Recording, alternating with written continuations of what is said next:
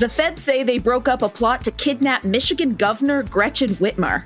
Whoopi Goldberg says she's working on getting Sister Act 3 made. And BuzzFeed News politics writer and editor Katherine Miller is here to break down last night's debate and the wild sprint we have before Election Day. The date, October 8th, 2020. The time, news o'clock.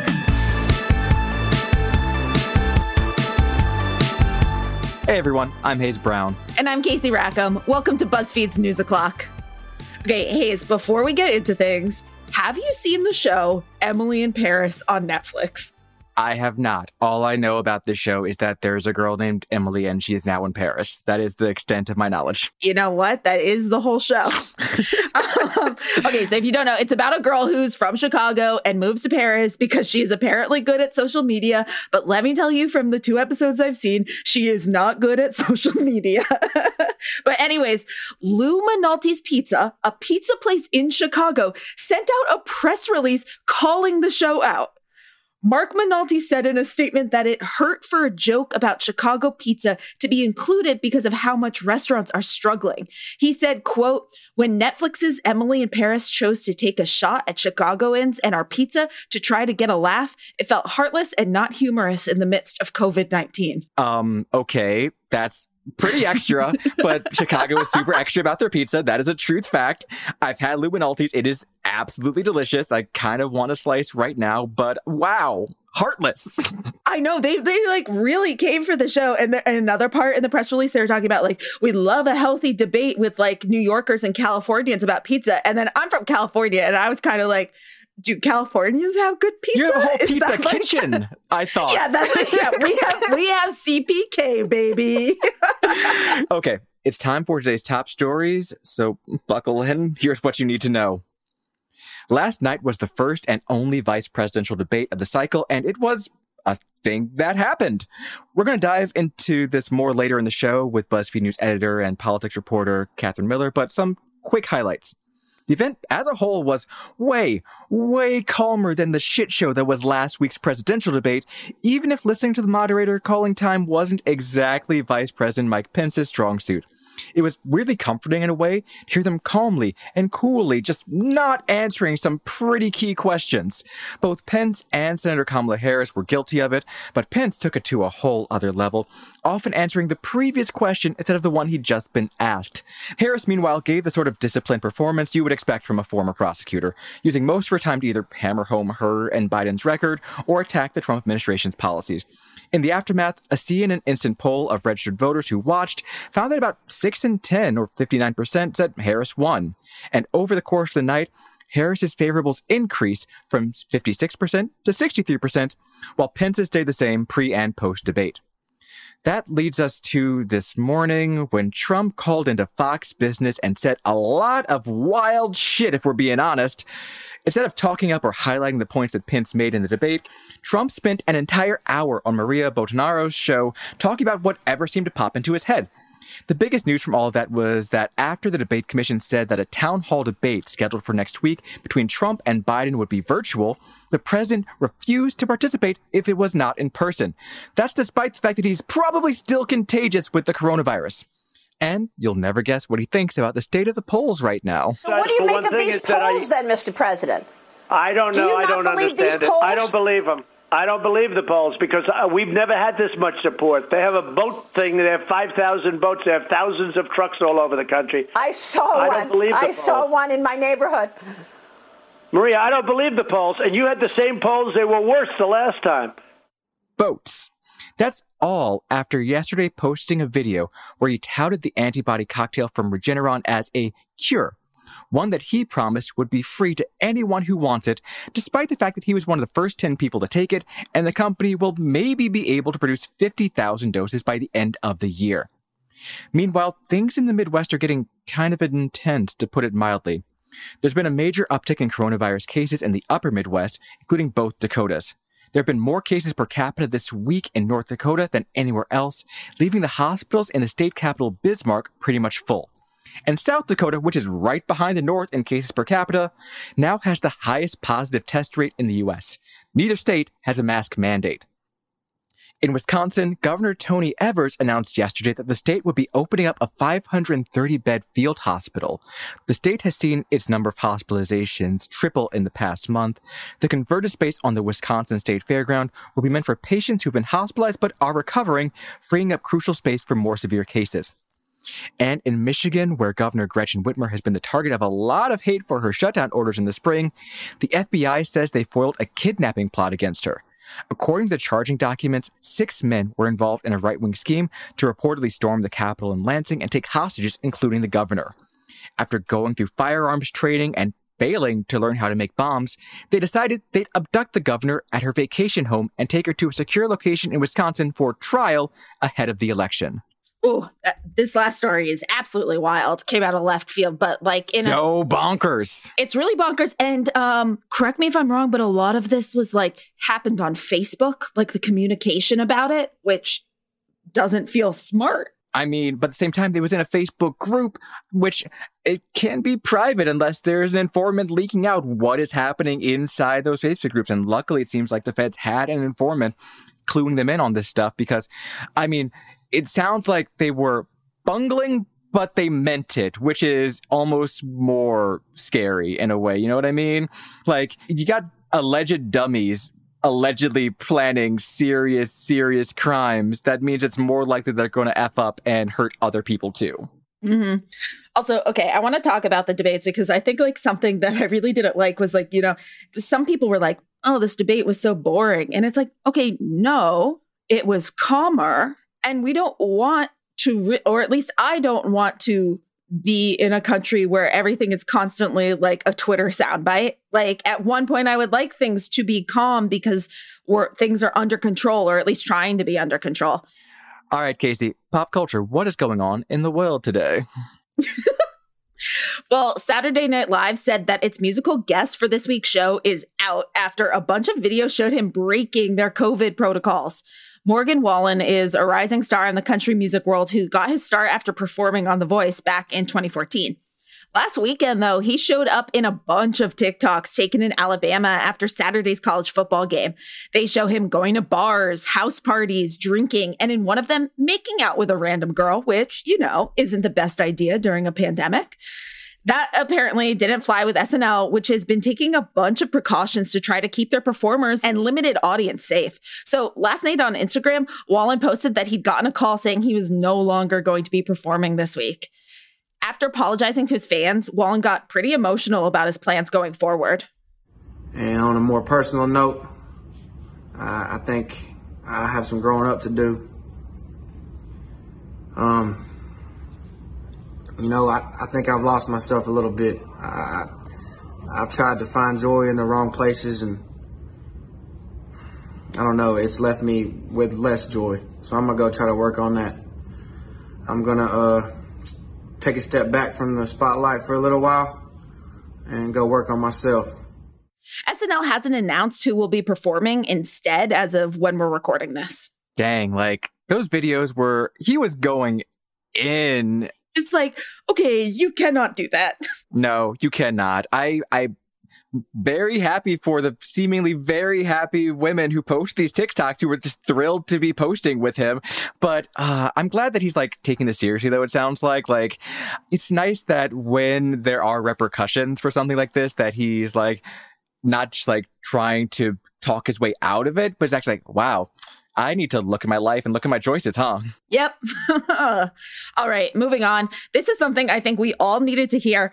Whoopi Goldberg says that she's trying her best to make Sister Act 3 a real thing. Whoopi was on the Late Late Show with James Corden this week, and Corden brought up how every time Sister Act 1 or 2 are on TV, that's exactly what he's doing for the next hour and a half, which same. So when he pressed her about why we never got a third installment of Sister Mary Clarence and her singing nuns, she said this because for a long time they kept saying no one wanted to see it. And then quite recently, uh, it turns out that that may not be true. People might want to see it. So we're working diligently to try to figure out how to get every get the gang together. oh my back. god, I would love it so much. It's listen, it's a really fun movie. It's yeah. fun and it feels good, and you know nobody's mad. Nobody, you know, it's just like listen, bad singing, great singing, okay singing, and then nuns. Yeah. What's better than that? Now, this is Hollywood, so it's all extremely shaky on whether or not this actually happens. And we have definitely been burned before, but one can hope. Yes, we can. Yes, we can. I want it to happen.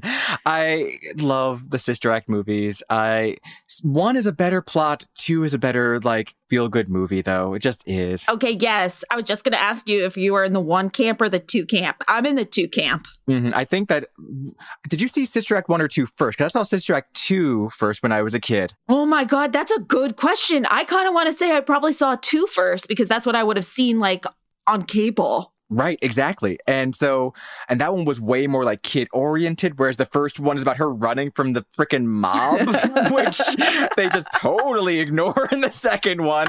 Oh, she's just a lovely singing lady from Vegas who wants to help youths now. No, she was a mob lady and she saw a murder and then ran. Okay, so Hayes, in your wildest dreams, what's the plot to three? Ah, geez, what is the plot to three? Uh, the plot to three is that that Sister Mary Clarence and the rest of her nuns take a trip to the Vatican because they sang for the Pope in the first one, but this time they go to the Vatican to perform and they're all rusty and it's not going great, but a young nun they find in a convent in Italy who is black for some reason, uh, is joins up with the rest of the nuns and they perform and it's wonderful way more in depth than I thought it was going to be. Wow, I'm impressed. I want it. Go pitch it. Go on. DM Whoopi. I, I am going to Disney right after this and making this happen, Casey. Oh my God. okay. When we come back, we're talking about the debate and the absolutely exhausting sprint to Election Day. Stay right there.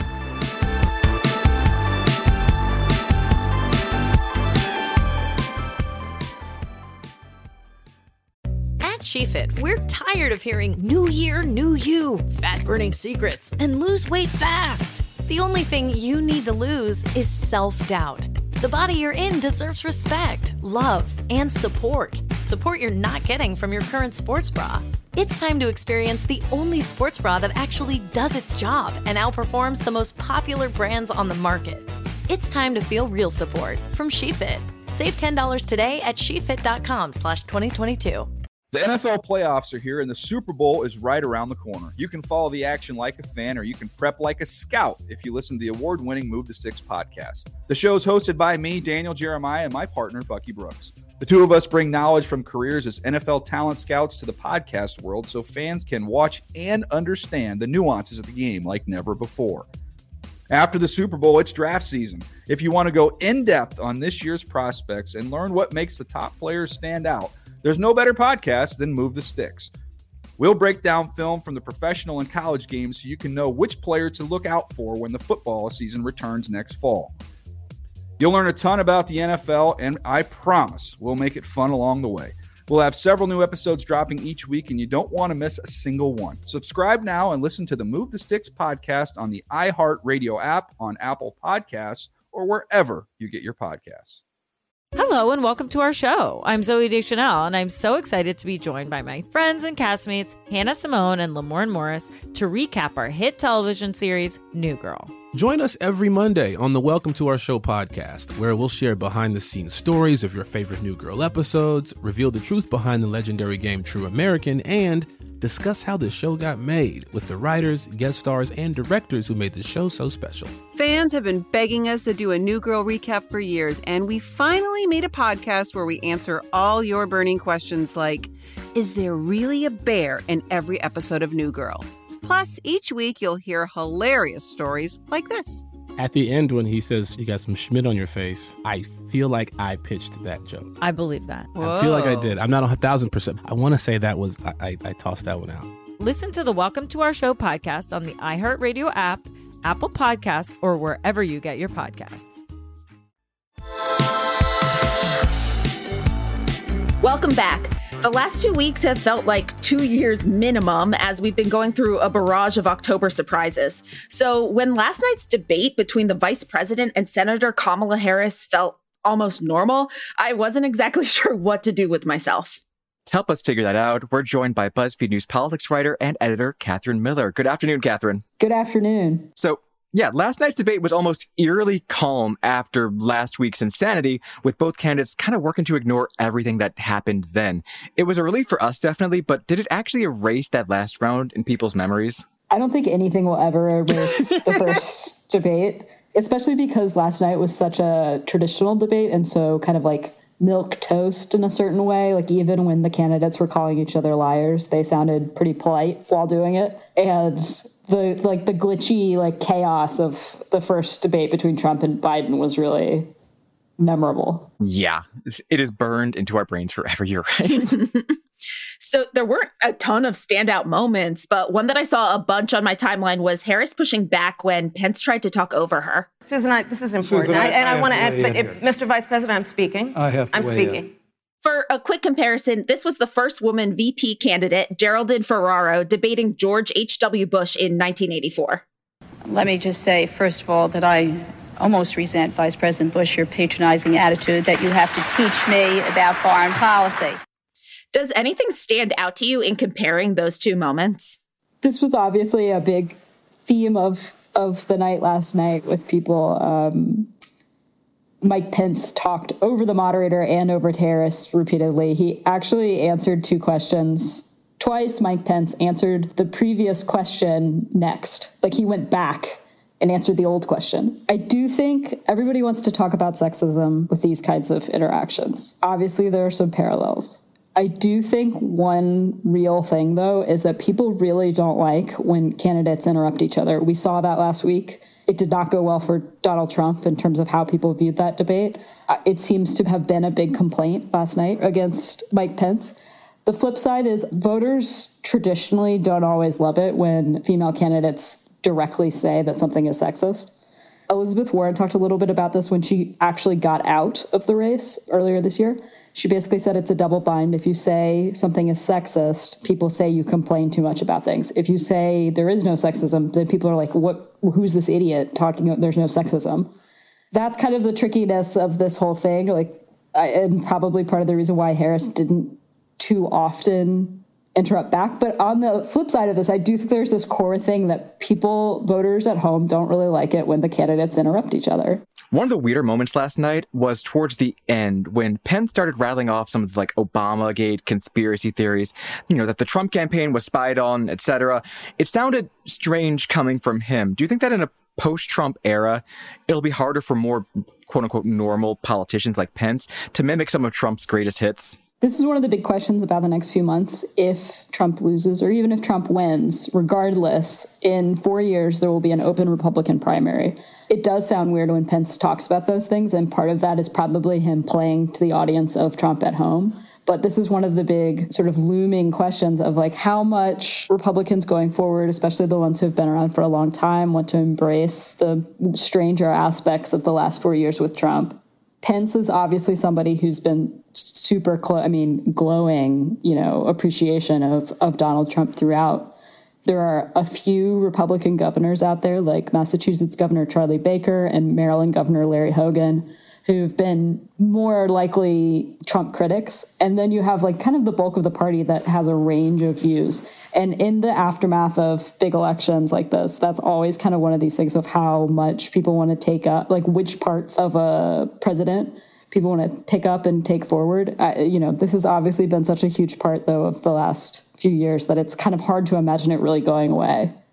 So, first, Trump said he wouldn't participate in the virtual debate the debate commission had planned for next week.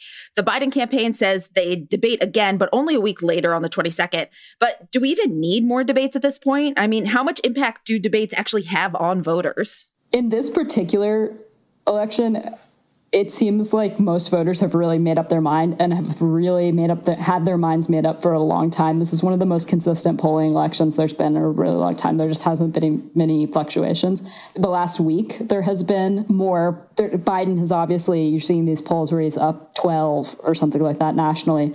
traditionally there is a, a bit of a polling bump after debates. You saw that in 2012 and 2016 um, in, for Mitt Romney and for Hillary Clinton. They both got a polling bump in their favor, and then the race tightened back down after some time had passed. Obviously, with Trump entering the hospital and the coronavirus outbreak at the White House, it's a very unusual time, and it's hard to know exactly how that will work for polling.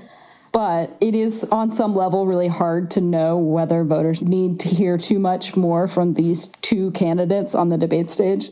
Right? Like, I don't even know if they want more debates at this point. Like, I really just have no idea. And uh, yeah, we're in a pretty wild time right now, even more so than 2016. And it can be hard to know where to put our focus, uh, especially as uh, media covering politics. Do you see any places where the political media might be making the same mistakes as four years ago, or even brand new mistakes that we're making that we should really consider what we're doing? The fall of 2016 was such a wild ride in terms of just like the sheer strangeness of the news events and the sort of complicated coverage issues that came up, like how to cover hacking, that I think are difficult and complicated issues. I think the big coverage issue right now, insofar as there is one, is making sure that science reporters or medicine reporters are involved in coverage of what's happening at the White House and what people are saying about is happening. Um, I definitely think people who closely have covered the coronavirus know a lot more about the trajectory of that and kind of what maybe is going on at the White House. And just, and that's not even necessarily related to the election, but it just seems like a very vital thing to have happen right now there are other races happening right now besides the top of the ticket. Which are the most interesting to you that aren't getting as much attention as they should? The Senate races are pretty big. I do think that some of the Senate races that have gotten a lot of attention and brought in a lot of money aren't all that close this year. Like Amy McGrath in Kentucky running against Mitch McConnell. That is not a close race. She's raised a ton of money. The Arizona Senate race, Mark Kelly uh, the husband of Gabby Giffords and a gun control advocate. It seems like that race isn't very close in polling. Now, it may that, those polls may be wrong. The Texas Senate race actually seems to be somewhat close, which is a big surprise. John Cornyn is not Ted Cruz. You know, John Cornyn's a pretty by the book Republican, and he's up for reelection in Texas and that race could be close. And there's also some of these ones that are a little bit of a surprise. It's hard to know if the Iowa Senate race and the South Carolina Senate race um, are really as close as polling indicates. But you know, sometimes you get into a general election situation where there is a big wave and a lot of stuff happens. You know, just because there is a big top of the ballot effect, and that could could be the case in Iowa. It seems like Iowa is a closer state than than many people anticipated going into this year. So I know that we say this like every four years, but this campaign season has been truly exhausting with all the twists and turns. Is there anything left that would surprise you in this year's election cycle? Anything at all where if it happened, you'd be like, wow, left field, did not see that one coming at all? I would be really surprised if Texas were as close as it's being polled or I would certainly be surprised if like Joe Biden won Texas. That would surprise me. But I have to say, like the last few weeks, unfortunately, Ruth Bader Ginsburg passed away, and then all of the things that have happened just in the last week. It's I I didn't really think I could be surprised anymore. And yet Donald here Trump. we are. hey, I'm surprised all the time, like every 24 hours right now. So. All right, Katherine, if you were granted the power to erase one political cliche from Twitter, actually the entire discourse right now, what would it be? I could really go without gimmicky stuff coming out of debates to tell you the truth. Like the fly last night. Yeah. Or the fly on the fly during the VP debate was not something I wanted to. It's just like a moment you can see it and that's fine. And I don't need to see like branded swag. Right. And flywillvote.com from the Biden campaign. Yeah, and I don't need to see like jokes about it. Like I just it can just be something that you see and it happens and it goes away. yeah. just like a fly. All right. Uh, thank you so much for joining us today. Thank you for having me. Okay, we have time for one more thing. And Casey, I want to take you on a musical theater adventure courtesy of TikTok. You had me at TikTok. I'm ready. okay, so this started late last month when 27 year old New York City composer and musical director Daniel Mertzlufft posted this parody of a big Act One finish from Modern Musical on his TikTok. And we're fighting in a grocery store,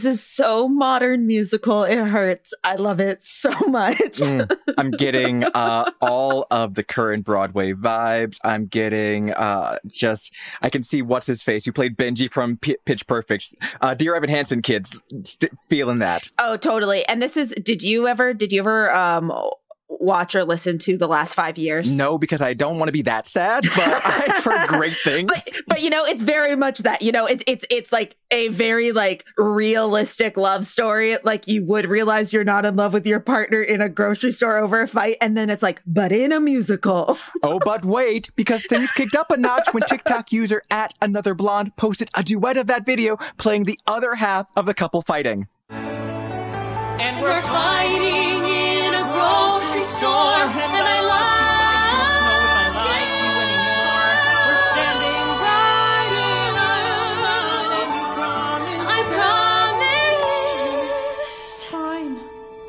we are.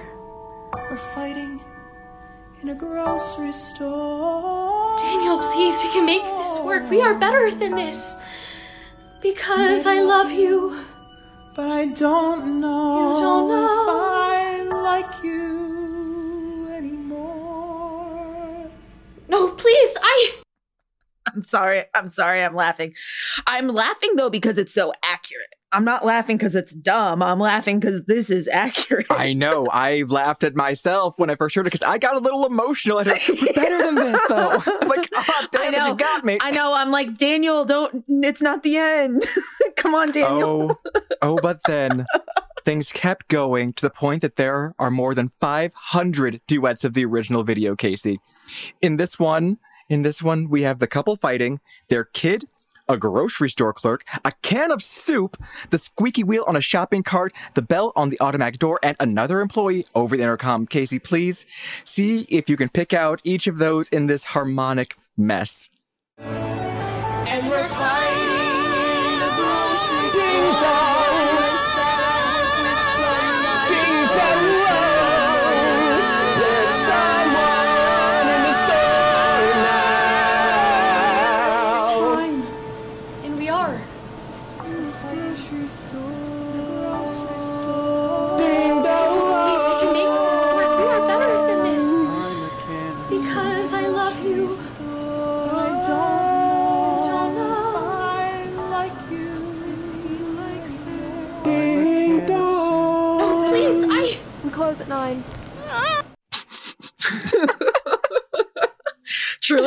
I was like being, I was holding my breath because I really wanted to hear the can of soup. And then finally, and then, and then finally I heard, I'm a can of soup. And I was like, there it is. lyrical genius right there. I, it, I, I am a sucker for the big Act One finishes, like in Les Mis and in Hamilton. Like everyone on frickin' stage singing like twelve parts at once, and I'm glad that they really captured that in this. They did. You know, I don't know what the next time is. I'm going to be able to go see um, a musical. And I really did imagine all of the cast coming onto the stage, but looking at different directions because none of them are in the same place, but they're all sing. It's, you know, that kind of, that kind of vibe on a stage. So I felt that. I felt it. Yeah, I know exactly what you're talking about, Casey, and um, I. I really kind of want this to become a real thing now. I want to eventually see this off, off, off Broadway production of Grocery Store the musical. All right, that's it for today. Join us tomorrow for a talk with the legend Gloria Estefan about her new show, Red Table Talk, The Estefans. And remember, if you must fight in a grocery store, please wear a mask to do so. Otherwise, save your fights for grocery deliveries. Be sure to subscribe to News O'Clock on the iHeartRadio app, Apple Podcasts, or wherever you go for your sound stories.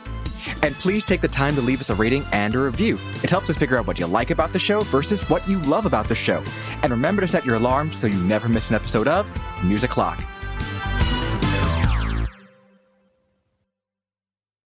Hi, I'm Randy, and this is Dave. We're the founders of Bombas, the most comfortable socks in the history of feet. So comfortable, we sold and donated millions of pairs. To sell and donate a lot of socks, we became obsessed with comfort. We reinvented the sock from the ground up, adding comfort innovations along the way. It worked. People tried them, loved them, told their friends about them, helping us sell and donate millions of pairs. Try them now at bombas.com slash comfy and get 20% off your first order. That's B-O-M-B-A-S dot com slash comfy. When's the last time you took a timeout? I'm Eve Rodsky, author of the New York Times bestseller Fair Play and Find Your Unicorn Space, activist on the gender division of labor, attorney, and family mediator. And I'm Dr. Aditi Nerurkar, a Harvard physician and medical correspondent with an expertise in the science of stress, resilience, mental health, and burnout. We're so excited to share our podcast, Time Out, a production of iHeart Podcasts and Hello Sunshine. We're peeling back the layers around why society makes it so easy to guard men's time like it's diamonds and treat women's time like it's infinite, like sand. And so, whether you're partnered with or without children, or in a career where you want more boundaries, this is a place for you, for people of all family structures.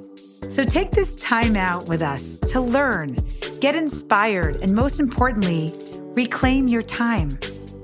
Listen to Time Out, a Fair Play podcast on the iHeartRadio app, Apple Podcasts, or wherever you get your podcasts.